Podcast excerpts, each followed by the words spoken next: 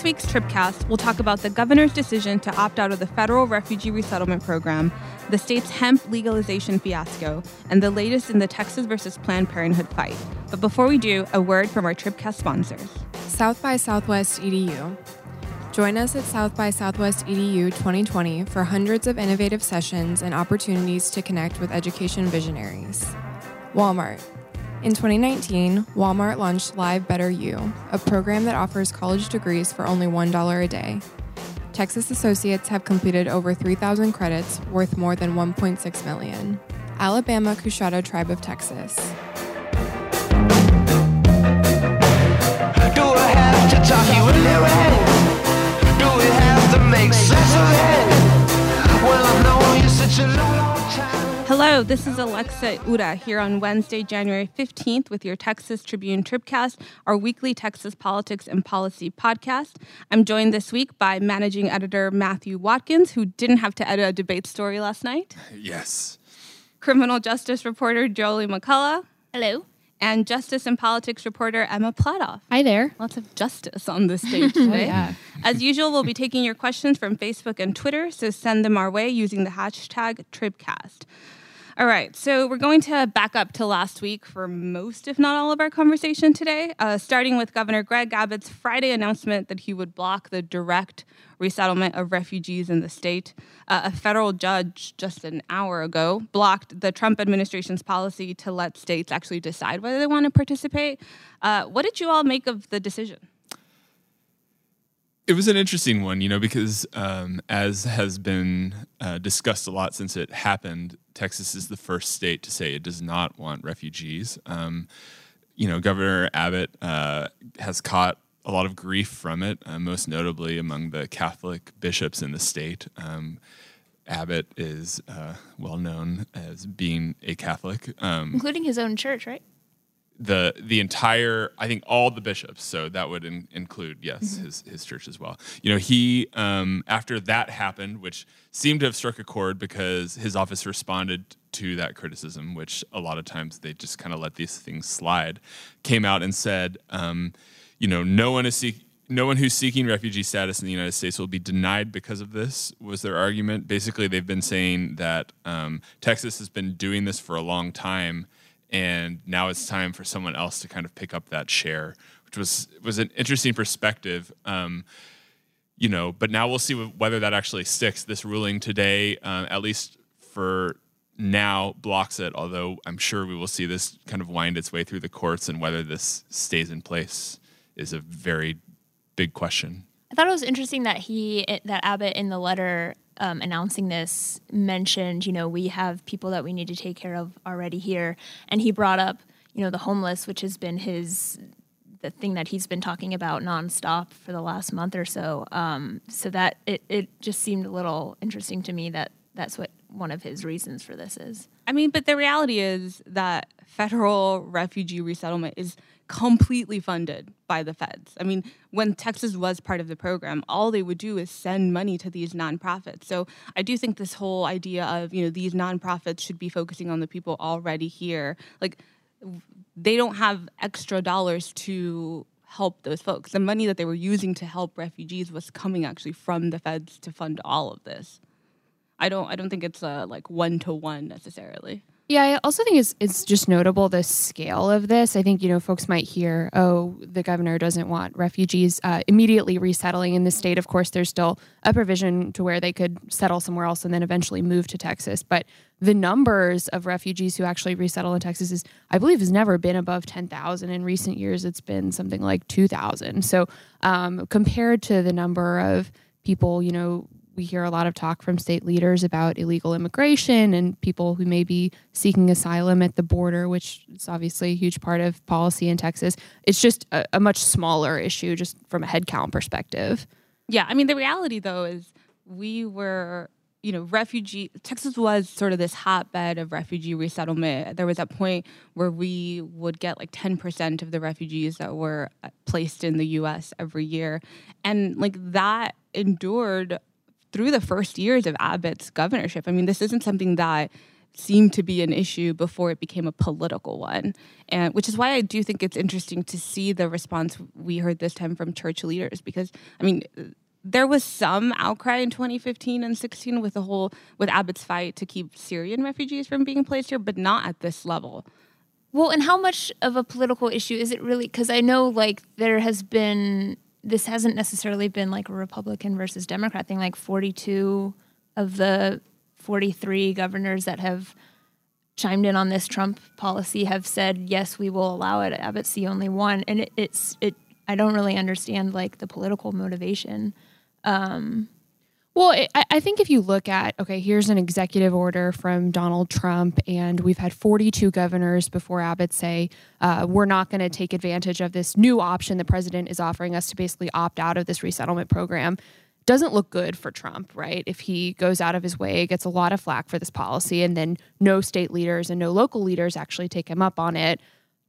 Texas is typically a pretty strong Trump ally. You have to wonder if that played into the calculation here because we were the first state to opt out of these 40 some others. Basically. Yeah. And I, I think there was some speculation that, you know, after Texas did that, that might kind of clear the way for other states to feel like they had a little bit more cover from potential criticism for doing it themselves. And the, I think the deadline to tell the federal government one way or the other was January 21st. So still a few more days to go. Yeah, I do think um, it's interesting in terms of if you think of the we've talked about this a little bit before on other sort of political issues where there's sort of a constituency of none in terms of the people affected by it. Um, you know, obviously, refugees after five years can become U.S. citizens and then vote and, and all of that. But I do think about it maybe not a red versus blue political thing nationally, but I don't think this hurts him with the voters he needs to keep on his side, right? I mean, he's not up for reelection for several years, but based on you know some of the numbers that our pollsters put up in a column today, it doesn't seem like his supporters are going to be opposed to this decision necessarily, even the Catholic ones. It was a pretty split there. You know, he did announce, or he did put the letter out on a Friday afternoon um, it um, kind of reading the tea leaves, um, conservative organization, conservative news organizations appeared to get the information first, um, but he has not. He doesn't seem to be wanting to draw a ton of attention to this. It's it's not a situation where it's not like the homeless thing, for example, which clearly Abbott has made the decision that getting into a fight with the city of Austin over its homeless policies is a is a winner for him. This one, I think it is a bit of a more of a mixed bag. All right, well, let's move on to a bit of a lighter subject uh, the ongoing fiasco surrounding lawmakers' decision last year to legalize hemp. Matthew's already smiling. I'm just lighter. the, we're already hitting the puns here. Well, that was kind of a lame one. I tried. I couldn't, think of a, yeah. I couldn't think on my feet there. Um, okay, so marijuana prosecutions have plummeted. There are all these testing issues to distinguish between marijuana and hemp. We've got a driver who was jailed for a month because law enforcement thought he was hauling, what was it? 3,350 pounds of weed that was actually hemp. Um, Austin is now considering whether to effectively decriminalize possession of small amounts of pot. Even if lawmakers wanted to change anything, they're not back for another year. What kind of political stage, though, does this set for when they do come back? Uh, I think we're you're going to see two sides coming at each other. Um, I mean, yeah, there, it's this thing now where there's a patchwork system across the entire state of depending on what county you're in, how you're going to be prosecuted, if at all, for possessing marijuana, um, suspected marijuana, uh, because there is this testing concern of whether or not something is hemp. Um, you know, you're going to see when we're back in session, I think, in 2021. Some lawmakers, the people who've been kind of pushing for decriminalization of small amounts of marijuana already, um, are going to say, I've already seen a couple of them say this on Twitter, like, look, we already accidentally kind of did this and the sky isn't falling. Why not just do it for real? Um, and then I think you're going to have some people who are basically like, oh shit, let's back up. We need to figure out how to solve this. Um, this was not obviously the intention of the law. Um, and it's like an oops that they're trying to figure out how to resolve, which is actually one of the interim charges that Speaker, House Speaker uh, Bonnen told the Criminal Jurisprudence Committee which hadn't heard this the hemp bill at all in the actual session to figure out how to ensure that we can can like continue to maintain and uphold the existing laws, aka continue to enforce marijuana prosecution. Do we think there's enough support in the Texas legislature to fix this in a way that makes the state's marijuana laws more strict? I mean, it's one thing to get legislation through, you know, and get it past, for instance, Dan Patrick um, to loosen the laws. But you know, I, my sense that I've gotten, especially in the House, is that there's quite a bit of quite a few lawmakers who would actually be more inclined to go the other direction. And it's harder to get something through the Lege than it is to kill something in the Lege. So I'm curious to see whether that's even a realistic possibility. To have harsher punishment? Yeah, or to to kind of solve this in a pro- solve this problem that they've created themselves in a way that um, kind of makes it more restrictive in terms of what you can Yeah, I mean, have. they can have it in a way that even if you possess hemp, you have to have X amount more, you know, paperwork, whatever. There's already some paperwork, but it's not necessarily like a criminal offense, or if anything, it's like a class C, which is a non jailable offense. Um, they can make that penalty a lot harsher, so they can try to get you in for even if they can't tell if it's hemp or marijuana. Um, there could be, you know, if they there could be the route of just giving crime labs more money and say like, look, we want to use this as this is something we want to make a priority. Like, test it, take like here's some more money to do so because that's been a concern. But yeah, I mean, it'll be But is- interesting. Is, this a red versus blue thing? I mean, like, does the outcome of whatever happens next session, if anything, depend on the House flips, for example? Um, I mean, it's not necessarily a red versus blue thing. Obviously, I think there are more Democrats that favor some sort of decriminalization than others, but it's been in both party platforms. Um, and you know, there was a bill that it was walked back a little bit, but lessened punishment for marijuana possession in the House that did pass, and then it just got nowhere in the Senate. So, I mean, really, it's more like technically speaking, it's more of a chamber issue, House versus Senate, than red versus blue. The other really interesting division, I think, is between the state and the locals. You know, we see these kind of progressive prosecutors in places like Dallas and Houston and, and Austin, Travis County, who say, we're not going to pursue charges for this. And it seems to me like no matter what the legislature does in 2021, you could have prosecutors in Austin say, listen, we've, we've decided to decriminalize this and we're not going to pursue charges on this in our you know limited jurisdiction and just given the kind of independent way that those offices are structured they don't rely on a ton of funding from the state it's it's difficult for me to see how the state could you know for example force a DA to prosecute You can't. I mean, and that's something I think a lot of people don't understand is district attorneys have an incredible amount of power in terms of what cases they want to prosecute and whatnot. And so that's already been a situation, right, where some DAs, mostly in the urban, more liberal counties, have said, you know, we're just not going to pursue first time offenses anyway before the hemp law happened. Um, and so that's some of the like criticism of this movement now to not prosecute has been like they're just using this for political cover because they already wanted to do this.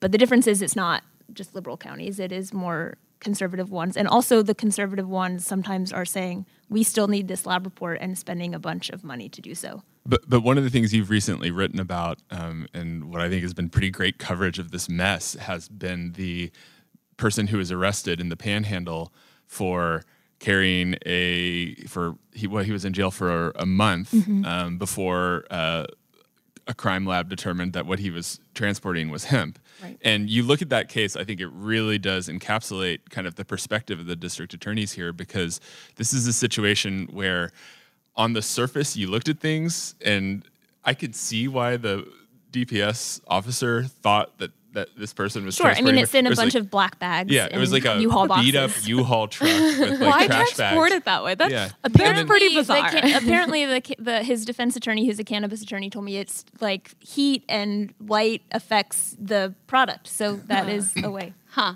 But then he has this lab report, right, that shows that this has been tested and it's under the legal level of THC. But of course, like like if you're going to carry around a truck f- full of marijuana, like what's going to stop you from just printing out a lab report? Like I can also see the skepticism there. Sure. It's apparently, according to the trooper or the DEA agent, hadn't happened yet where they'd gotten a fake, fake lab report. But yes, Sure. that is definitely Well, a now everyone has the idea. Yeah. But right, I mean, Sorry. Thanks, maybe, Thanks, maybe, Matthew.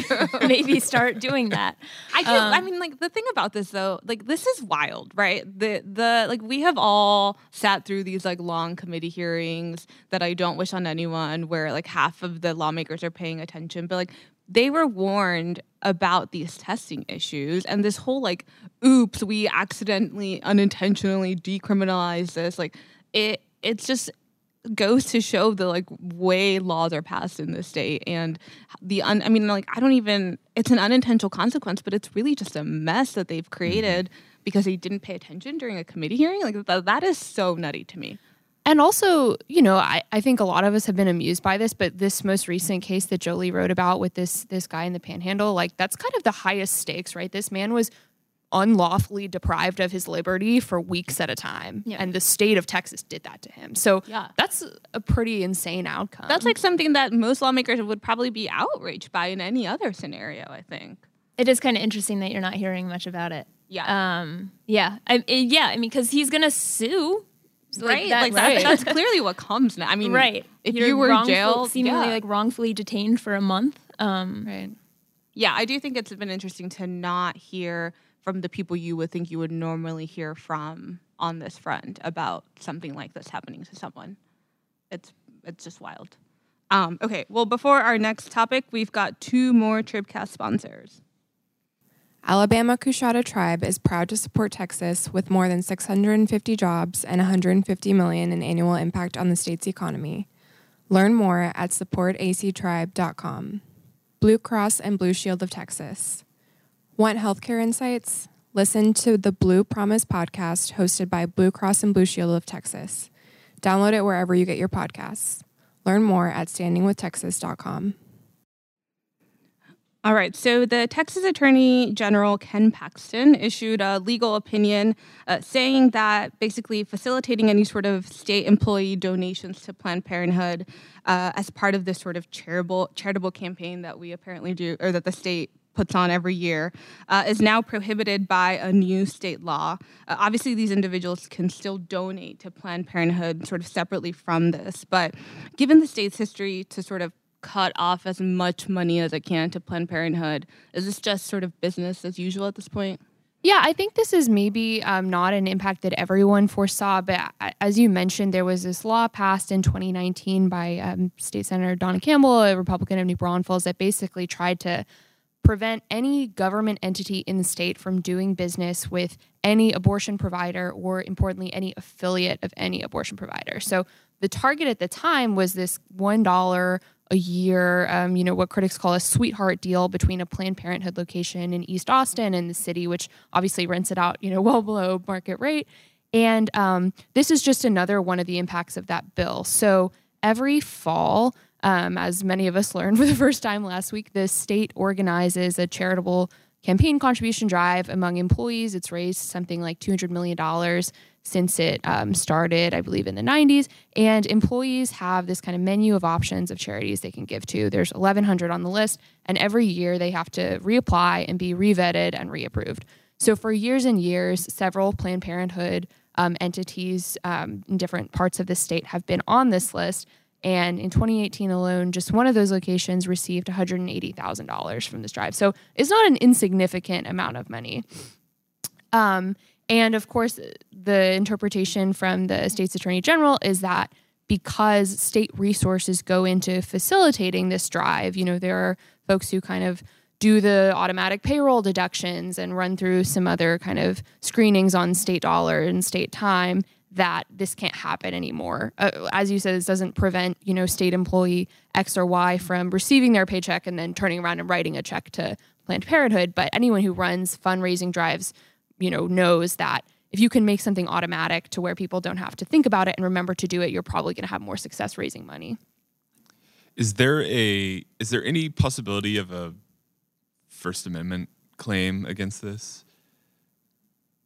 I don't know exactly what the legal landscape has been in response to this state law. Um, it seems like the legal interpretation is just kind of following the law there, but I I haven't really been aware of anything so far. I know, like if you think of the hypothetical in which I don't know, this was some sort of group that conservatives that's like sort of dear and near to their heart, and there was, I guess, you would need the underlying law that prohibits any sort of relationship with them, so that you would have the same scenario. But I can't anticipate that it would be taken well if it were somehow the opposite way. Right. If the ruling were, you know, we can't have taxpayer dollars funding state resources to facilitate donations to like the Catholic Church or something like that. Though I will say, I was pretty surprised that Planned Parenthood was even on this mm-hmm. list. Honestly, like how, that they made it through this vetting process. Well, there's like how many are there? It's about 1100 Yeah. last year. Yeah. It it does make you wonder like how closely are Republican state leaders watching this list? It may just be, you know, kind of tucked away in some agency that no one really much thinks about it. But Well, and these are affiliates. These are not the abortion providers, right? These are the affiliates that do women's health, or they do annual exams, the STD screening, breast and cervical cancer stuff. I mean, it's not the abortion providers themselves. And that's the important part of Senator Campbell's law, which has this kind of broad definition of affiliate of abortion provider. It's you know very carefully crafted to capture Planned Parenthood locations um, that don't provide abortions themselves, but may you know do other services. Yeah. Well, and in reality, I mean, the thing that you mentioned about like how closely are Republicans, how close of attention are they actually paying to this sort of stuff? I mean, the only reason we got this opinion was because you had someone who works for Greg Abbott basically ask right. the I gov- mean, are these ask- like planted questions? It seems like like, hey, I need to figure this out, so just ask me, and then I can write an opinion.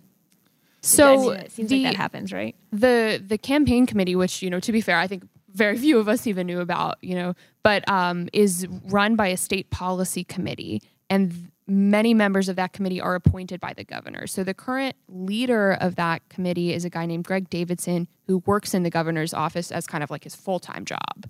This isn't a full time position running the campaign for him. yeah. And yeah, he issued a very brief um, question to Attorney General Paxton back in September. And, you know, I think there's always speculation about, hey, can you ask me that question? Because I'd really like to answer it. Uh, but, we, you know, we don't have that information. Yeah. I mean, I feel like there have been other opinions from the attorney general that have been sort of oddly placed or, or sort of come out of nowhere from people who request them. But the whole, like, I mean, these are sort of non binding, right? They're technically someone could go wild and still want to include Planned Parenthood on this list. Yeah, I think that if this committee decided to absolutely go rogue, they might, you know, face some legal challenges. I you're exactly right that these opinions are non-binding. It's basically the attorney general's office saying, you know, based on the facts that we have and the law that we have, here's our best guess at what a court would tell you on this and it's pretty rare that you would see someone kind of buck that entirely, but I guess it's not impossible. Yeah. Yeah, I mean, the attorney general is the the top lawyer for the state, Right. right? You know, and there's sometimes like where local governments will seek an opinion, or you know, it's the city of Austin, and it, maybe they have a little bit more uh, of a ability to kind of be like, all right, well, we have their opinion, but we're gonna we have our own lawyers and gonna follow our own opinions. But uh, you know, I think it's it's not necessarily uncommon. Correct me if you disagree with this. That for people to kind of have an agenda when they submit a request for an opinion. Like a lot of times, sometimes it's, there's a sincere question over like, what do we do here? And other times it's people maybe seeing something they don't like, and this is their way to kind of raise it to bring an end to it. Yeah, absolutely. There, an example from the last couple of years, I think it was State Senator Paul Bettencourt, a Republican of Houston, who said, you know, I've seen some school districts that are using uh, school buses, you know, state, city government property to bus people to the polls. And do you think that's legal? And it was an opportunity for Paxton to say, you know, we can't have any electioneering on the state dime. More recently, someone asked um, a question of Paxton's office that seemed to get at kind of the heart of one of the major questions in Paxton's own criminal case about proper payments to prosecutors. And he had to, he recused himself, of course, from that opinion, but it was from a Republican county. And it seems like there's a question there of whether that might have been a question that the agency wanted to answer just to have something on the record. Yeah, I do think the the whole opinion process is sort of an interesting maybe not intentionally, but like political extension of Paxton's office. I mean, he can sort of signal the things that are priorities to him and what he chooses to pro- to prosecute or defend or how to how strongly to defend something. Um, but it is sort of this like weird structure within his office as the state's top lawyer where he's sort of offering these opinions to other folks. Um, all right. Well, uh, that's all the time we have. Uh, thanks to Spoon for our theme music and to South by Southwest EDU, Walmart, the Alabama Coushatta Tribe, and the Blue Cross and Blue Shield of Texas are sponsors this week. On behalf of Matthew, Jolie, and Emma, and our producers Michael, Ray, and Regina, this is Alexa. Thanks for listening.